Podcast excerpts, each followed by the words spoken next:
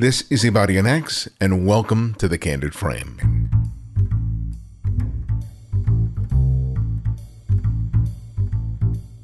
This episode of the Candid Frame is brought to you by Squarespace. It's the all in one platform that makes it fast and easy to create your own professional website or online portfolio. For a free trial and 10% off, go to squarespace.com and use the offer code CandidFrame. I never cease to be amazed how photography has the power to introduce me to worlds that I could never have imagined. Those pictures can transport me to places that I'll likely never have the opportunity to discover or explore, but they can also reveal remarkable things that are in my own backyard. I'm especially interested when photography reveals other people's lives and work. And that's no less the case with today's guest, Jake Niece, whose work as a wildlife firefighter fascinates me, especially when I have the chance to experience his work through the eyes of his camera. The work is challenging, both physically and psychologically, and Jake captures so much of that in the photographs that he's captured while working in the midst of combating a fire. We started by talking about how he transitioned from a career in engineering into firefighting.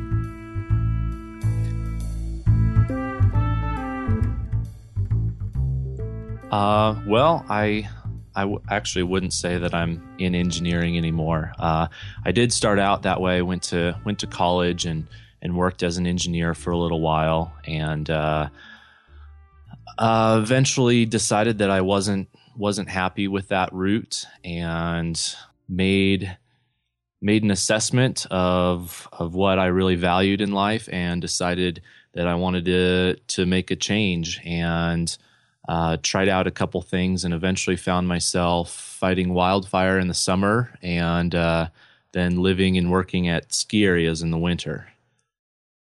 So, how do you find your way into fighting wildfires? Is it a volunteer thing, or, or do you have to go through this process? It is a process, and I didn't know it at the time. So, I was uh, I was searching for any kind of job that would allow me to work seasonally in the summer and make a decent amount of money. And I started working on a trail crew, and uh, that was that was great work, but not very not a, good amount of money to uh, to make it through the winter. And so from trail crew, I learned about wildland firefighting, uh, and it piqued my interest. I did a little more research and uh, applied the next season and was able to get a job on an engine. And uh, this is my fifth season fighting fire now, and I've just been running with it ever since. So, what's the kind? What's involved in the training to, to become that? Well, you start out with uh, a couple of classes. They're classroom classes, and uh, they give you the basics about fire behavior uh, basic tactics on how wildfire is fought. Uh, some of the classes, there's a specific chainsaw class, specific pumps classes, and you take those as you get experience. But you start out uh, taking taking just the basic classes, and then most of the training really is on the job experience. You get on with a crew with more experienced people, and uh, and you really do have to just learn on the job because you can only learn so much about a wildfire in the classroom. So, what, what would be an example of that? What did you find? Um, what did you discover? What was surprising to you once you were out there working in the field that you never could have learned in the classroom? Uh, the physical demands. That's a big one. Um, you know, you might, before you start fighting fire, you might think you're a good hiker or kind of tough.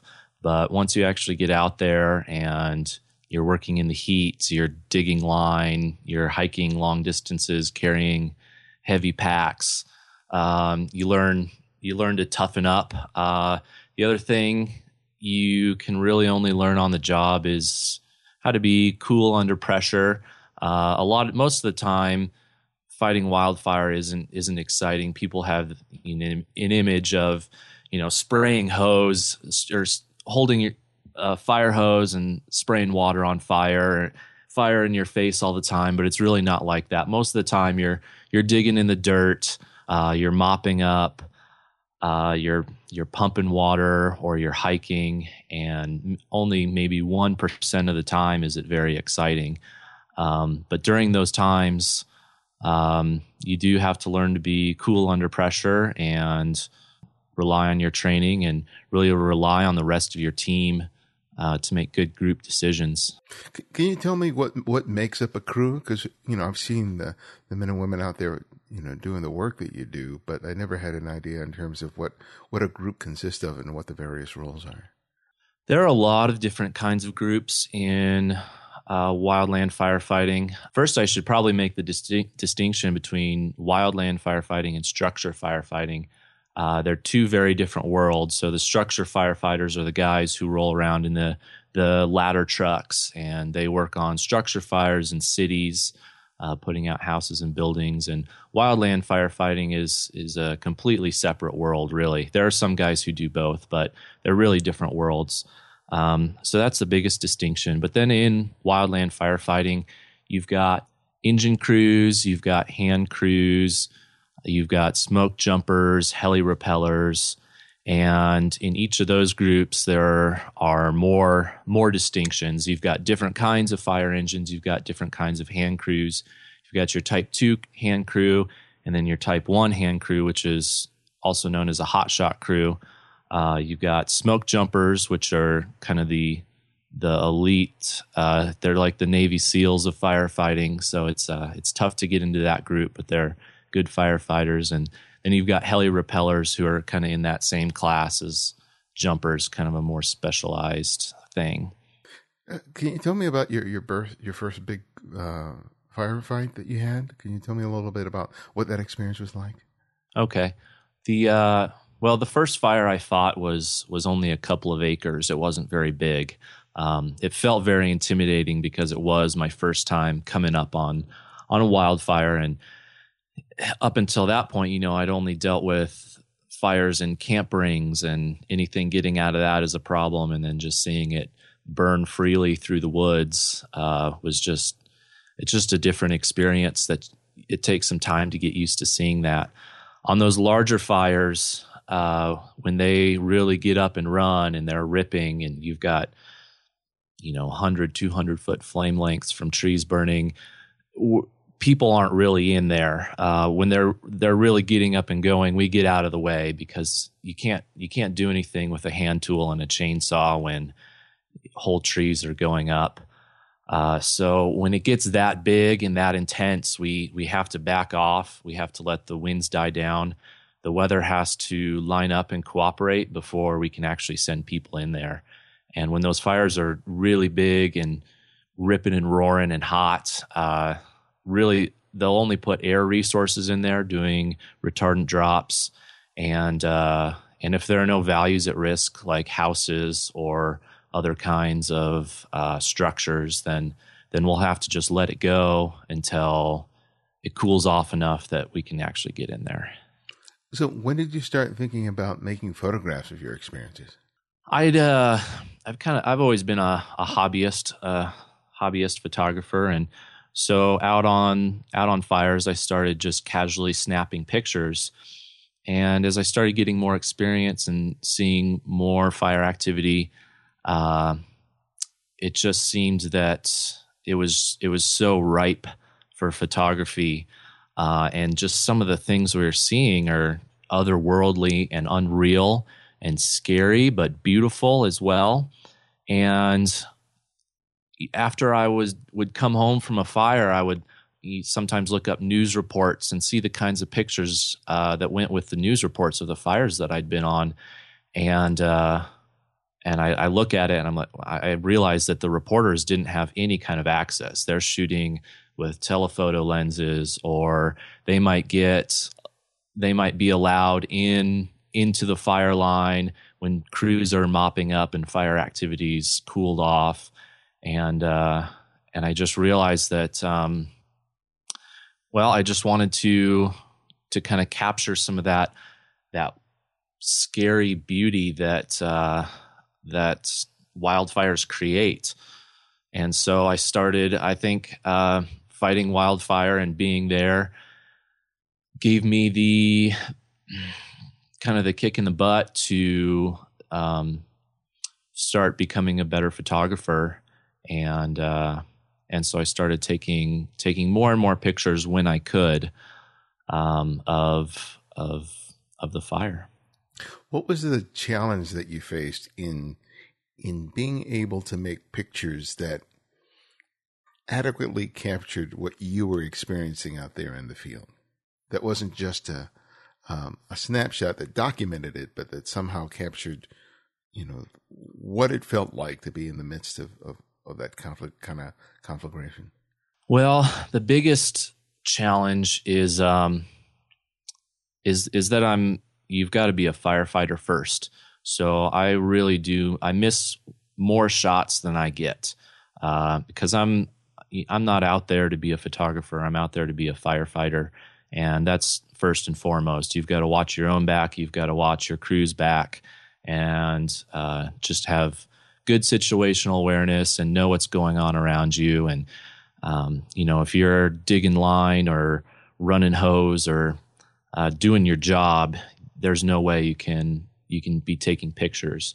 So uh, that's that's the biggest the biggest challenge to um, to taking pictures out there is that it's not really my job to be taking pictures. Uh, I squeeze them in when we've got a spare moment. Say we're taking a water break or a lunch break, or you know, I'm doing something, I'm messing with the truck with one hand and I can pull out my camera with the other hand. And um, a lot of those shots are, are quick and furtive and uh, trying not to be too conspicuous uh, because I know picture taking isn't always smiled upon in the fire community. Uh, a lot of times when you take pictures of people, they'll give you the middle finger so that the picture doesn't really turn out so well. Um, and you don't really have time to compose a shot always.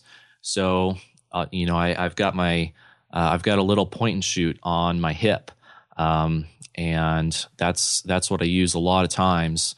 And I just pull it out, snap a few shots, don't even look at them, put it back in, and keep on going. So I don't get I don't get the chance to compose the shots like I'd like to. There are a lot of times where I wish I could move around and keep shooting a scene and get some different angles on it, but that's just not possible most of the time. Luckily, wildfire is is so ripe for um, beautiful photos that even just doing those quick quick shots uh, results in something great. Tell me about that because the, the smoke, the fire, it, it does something to the atmosphere and, and as a result to the light and to the color. Um, what were some of the things that you discovered and, and, that you have found that really make for for interesting photographs? Well, the smoke. You're. I mean, you're right about everything. Uh, the light completely changes. I mean, I've been in smoke so heavy that at two in the afternoon, it it seemed like night. We were using the headlights. Uh, so heavy smoke can completely block out all the light. Um, and sometimes if you're behind a large smoke column and you've got the sun shining through it, it turns everything this sickly, scary color of orange. Um, and this sometimes when you've got big columns going, the the texture of it is indescribable. Uh, it's it's just it's moving and and changing texture, and the light is constantly changing, and it's it's hard to describe with words. Um, you I just I just shoot it and see what comes out and uh,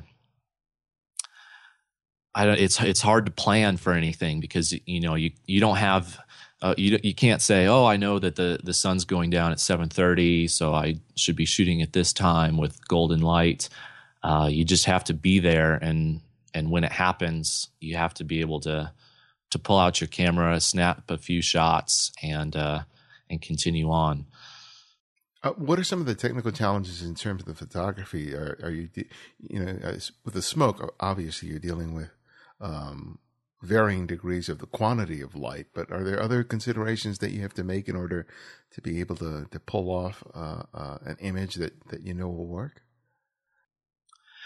A lot of it is luck, but uh, it's also being able to get your camera in and out really fast. Um, I'll carry my SLR when I'm on a truck if I can, uh, but a lot of times we're away from the truck. Last year I worked on a hot shot crew, so um, we were never with the truck.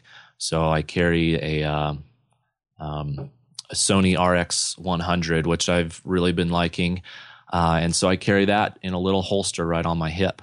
Um, the technical challenge is keeping the lens clean uh, because we're in dirt and smoke and we get really filthy. Uh, so keeping the camera clean, keeping it working, uh, having enough batteries if you're out and away for multiple days at a time. Also, what I've done is I I have a few presets. So I've I have realized that there are a few different kinds of lights that you might normally see. Say you're in smoke, or maybe you're in uh, really muted, like midday muted light with when there's smoke just generally in the air, and uh, you don't have a lot of contrast. And so I've been able to dial in a few special settings and save those in the camera, and uh, so I can just flip to those presets uh, when I need to change settings fast because I don't always have time to to sit and play with the aperture and exposure. Uh, so I I'll flip between my presets, take a few shots, slip that camera right back in the holster, and keep going. How would you say your photography has changed over the years since you started doing this kind of work?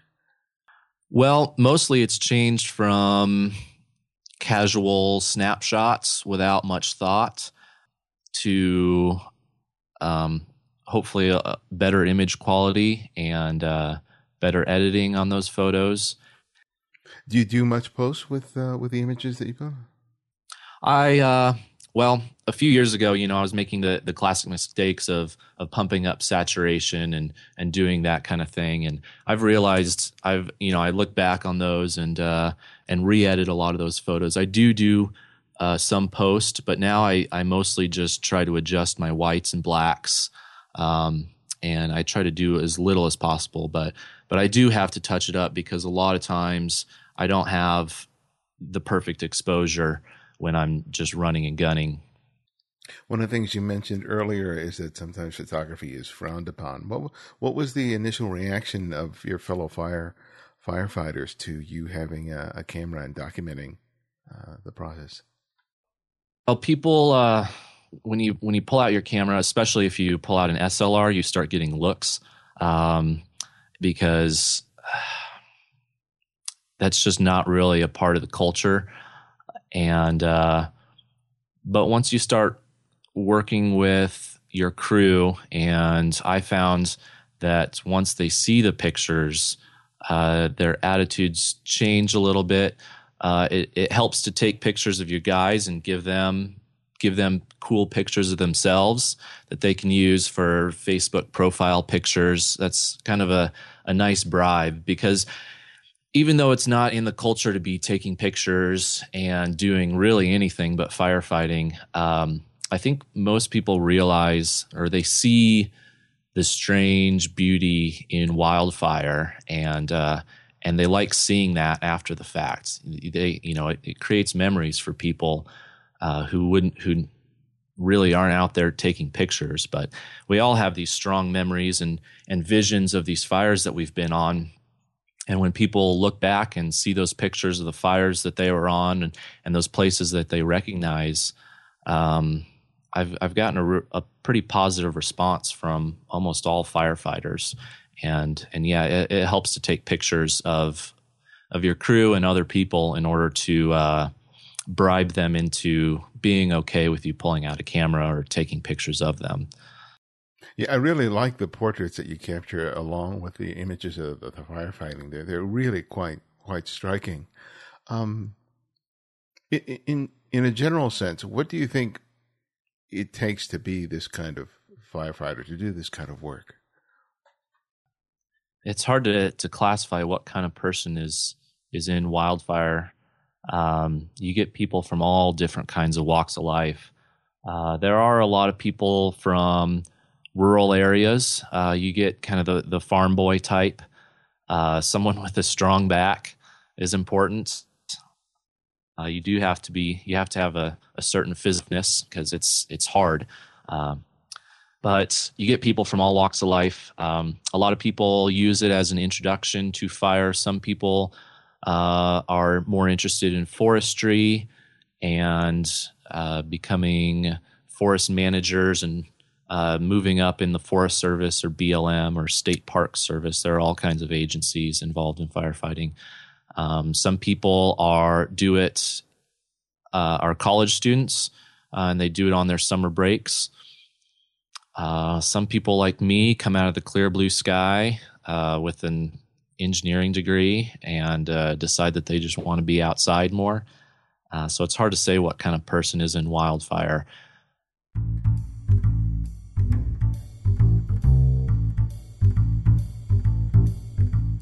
And now I'd like to take the time to thank our sponsor. Though there are no shortage of photo sharing sites and apps available for us to use as photographers, there is nothing like having your own customized website. That's because when you have a website, you are in full control of the viewing experience. You not only get to choose which images you want to showcase, but you can also control how people navigate the site, the color scheme, the font, and even how they can choose to contact you.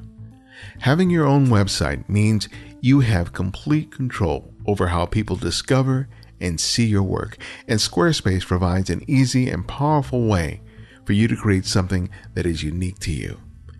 Using its easy to customize templates and designs, it's remarkable what you'll be able to achieve in just a short matter of time. Find out for yourself by taking advantage of their 14 day free trial. You don't need a credit card, just create an account and go for it. When you decide to sign up for Squarespace, make sure to use the offer code CandidFrame to get 10% off and to show your support for the show. Squarespace, it's everything you need to create an exceptional website.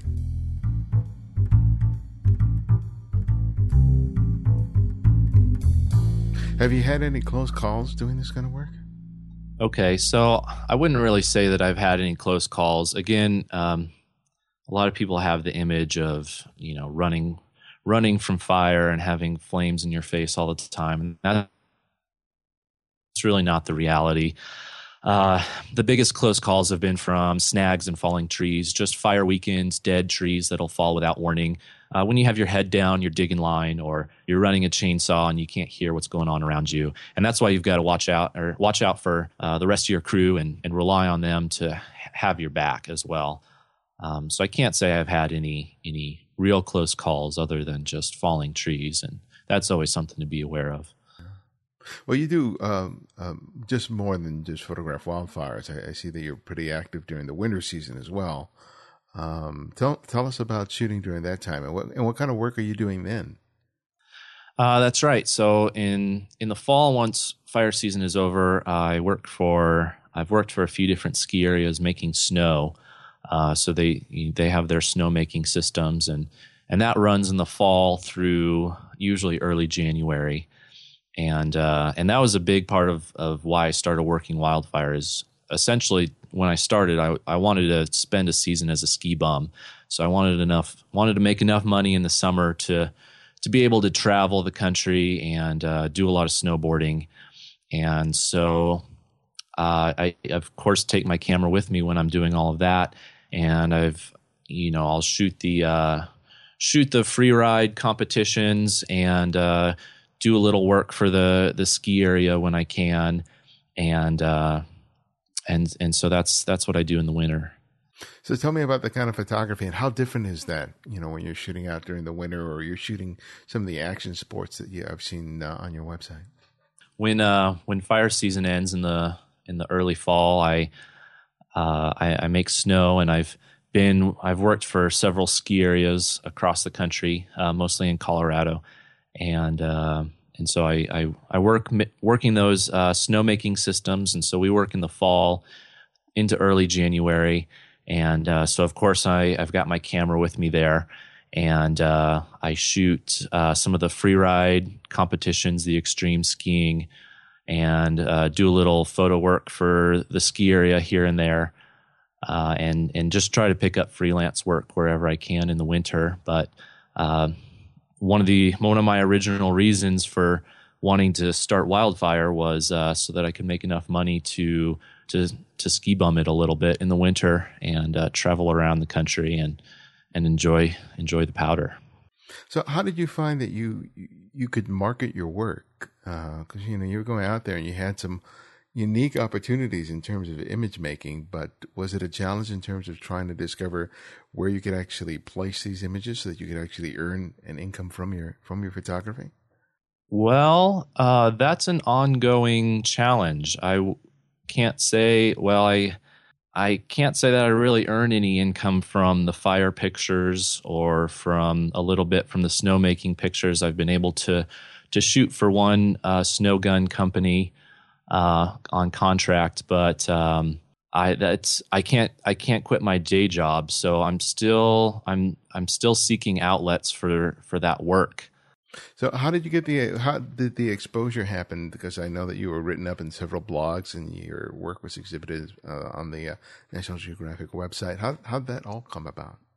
Well, uh, I it was uh, just one of those user entry things uh, for National Geographic. They they put out a, a hashtag challenge, which was Wildfire 2014, and so um, I threw a couple images at that and uh, and they liked them and uh, actually did a a couple of interviews with me and and did a write up on some of my photos uh, and then a few other blogs picked picked those up from the National Geographic feature and uh, and that's been about it uh, but I haven't um, there hasn't been been been anything other than that really what was the response that you got from the people that you work with when they saw the the that your images are being showcased in those in those in different venues?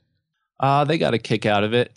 Um, I'd I'd shown them all the pictures before uh, before they they went on the internet, and uh, the people who's who are featured prominently have of course got their permission, and uh, they liked the pictures, and you know they wanted copies of them, and I have other pictures of them that I haven't put online that they've been able to use personally. Again, just um, part of the part of the give and take and uh, convincing people to to let me take pictures really.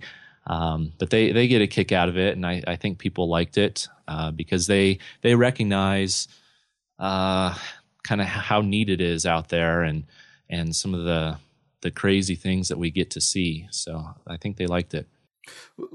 What are some of the uh, different challenges that you face when you're shooting during the winter as opposed to when you're shooting during the summer months in the midst of you know the heat and the smoke is there you know, what are the what are the difference between shooting in those different types of environments uh in the winter i try to it's you know battery issues keeping your batteries warm having enough batteries um and then making sure not to put my gear through any big temperature extremes. So when I'm out making snow, we're on snowmobiles all the time.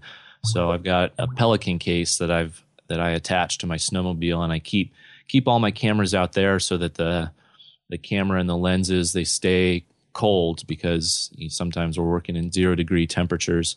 Uh, so the cameras stay cold, but then I take the batteries with me. I keep them on inside warm pockets and then as my batteries die and get cold, I'll uh, I'll just swap out fresh ones. Uh, also, just working in the snow, uh, keeping the keeping the fronts of the lenses clean, and um, and trying to keep them from fogging. I've learned to you hold your breath when you're taking pictures because you'll breathe and then your breath fogs up on the lens and and you ruin the shot. Uh, those are those are the biggest things. Making sure not to drop your camera in the snow and lose it forever. Uh, yeah, that would be those are the big things there. Have you found that the fact that you had such little time to make images when you're working as a firefighter sort of helped you refine your eye and your ability your abilities as a photographer when you had more you know the luxury of more time and uh, uh, to, to make your photographs definitely definitely also uh, yeah having that having that time crunch uh, it it's it made me think about where my settings need to be. Um, you know, like I said, I had have those few presets that I'll switch to, and so I really put a lot of thought into those. And um, so, just being able to judge the light quickly and and make those changes uh, when I'm not under pressure is is a real luxury. So, um, I mean, action sports photography is real fast paced as well. So you've got to be able to to to get the right exposure and, and change your settings quickly. So that's that has helped me a lot. When you're working in in in the field um, for for the wildfires, how long are you actually out there? You said you could it can vary. What's the longest time that you've been been out there, for example? Uh, 14 days. Uh, you can be extended to 21 days, but I haven't been on any of those extensions. Uh, so um, when I, when I work here in my own district, uh, usually we're just going out for one operational period, which is one day, uh, maybe a couple days if a fire gets larger. But then when you get uh, the the way it works is you work at home, and then when um, when your agency decides that fire danger isn't so high wherever you're working at home, they put you up on a national roster and you're available to go out to f- large fires anywhere in the country. So on those larger fires, the standard assignment is 14 days at a time. Mm. And uh, after a 14 day roll, as we call it, uh, you get a required two days off. And uh, then after that, you can be sent right back out. Uh, on an engine, on a, uh, a fire department engine, which is uh, where I've done most of my work. You don't uh, you don't go out uh, nearly as often. But last year, when I was working on a hot shot crew, uh, we were we spent the second half of the summer working 14 days and two days off, and then 14 days, two days off, and just doing 14s and twos for for a couple few months. That, I can only imagine how exhausting that must be. Uh, must be. Is I guess that your your training is really important then to to helping you stay stay focused so you don't make any mistakes that put you or and your crew at risk. Absolutely. Uh, you know, towards the end of the season in September or even when you go into October, you just you're exhausted and two days is never enough and then you're going right back out the door and um, yeah, it's important to stay to stay focused and and not let that not let that get a hold of you. That is a factor. Uh, it's just that ex- exhaustion, but um, you just have to learn to to work through it and be tough and uh, try to keep your mind sharp even though you're tired. Do you find that you're, you're you're less prone to make photographs when you're feeling that way, or do you feel like it's important to to make photographs despite how you may be feeling at, at a given moment? No, I think uh, really shooting is is a, a thing that brings me a source of energy. A lot of guys, a lot of firefighters chew on the fire line, and that kind of gives them a little, you know, a little buzz or energy boost. Uh, I am one of the few firefighters who uh, who doesn't chew, but uh, pulling my camera out and potentially getting a good shot is is that thing that that helps elevate me and keeps my morale up. Uh, so when I, you know, when I feel uh, when I feel tired or frustrated, or sometimes you just get angry because you're you think you're doing something that's not worth it. Uh, you know, I can just pull my head up and look around and and look for a good shot, and then I can think about that instead of the immediate task at hand. I can stop thinking about how much my back hurts or how tired I am or you know how dull my tool is and how many roots I have to cut through, uh, I can I can escape into thinking about composing a shot. You said before that because your your firefighting comes first, you've missed a lot of shots. So, is there a shot that you've witnessed but you didn't take that you're hoping that in some future point you'd be able to capture? Do you have something like that uh, in mind?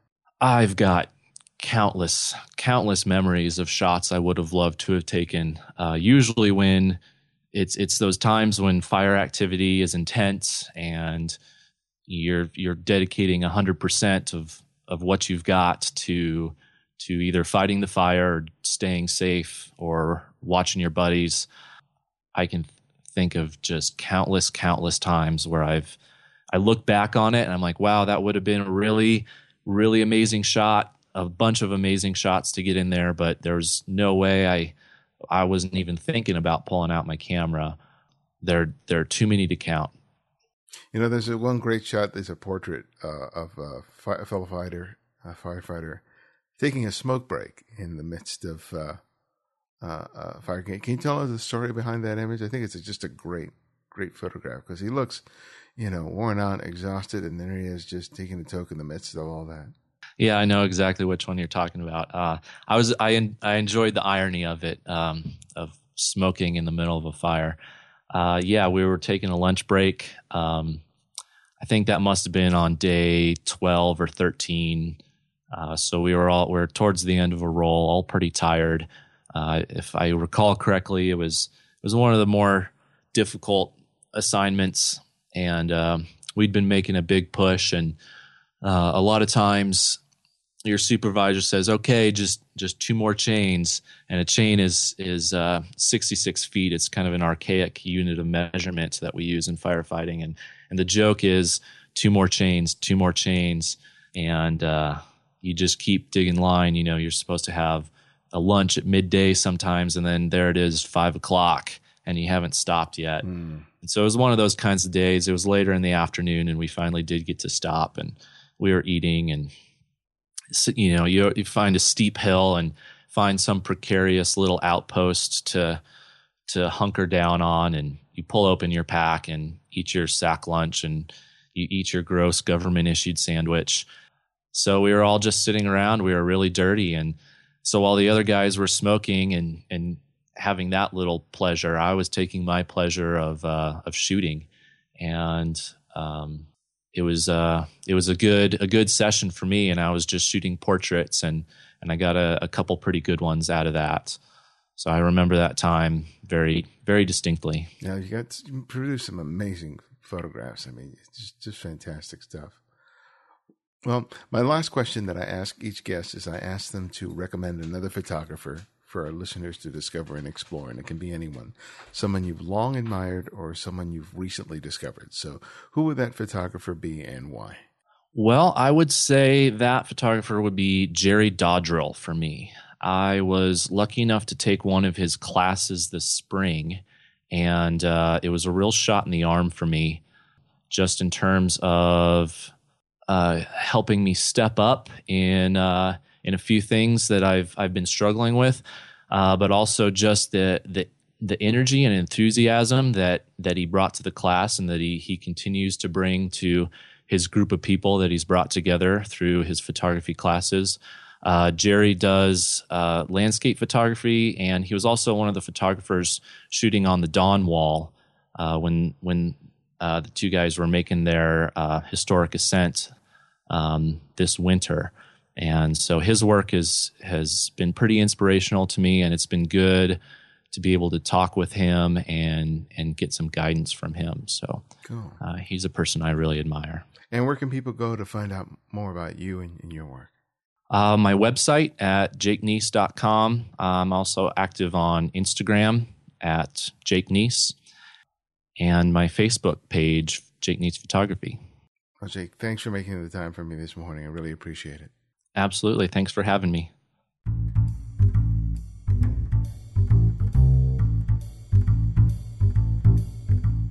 Thanks for joining us for another episode and for spreading the word. You can show your support for the show by contributing any amount via PayPal. Whether it's $20, $50, or more, your donations continue to help us to improve the quality of the program, and you can find a convenient link on the website or in the show notes. The show is edited by Martin Taylor, who you can find at theothermartintaylor.com. Our music is from Kevin MacLeod, whose royalty free music can be found at incompetech.com. The Candid Frame is a member of the TWIP network. Discover more great photography podcasts such as This Week in Photography, Street Focus, All About the Gear, and more by visiting twip.com. And this is Ibarionex, and this is The Candid Frame.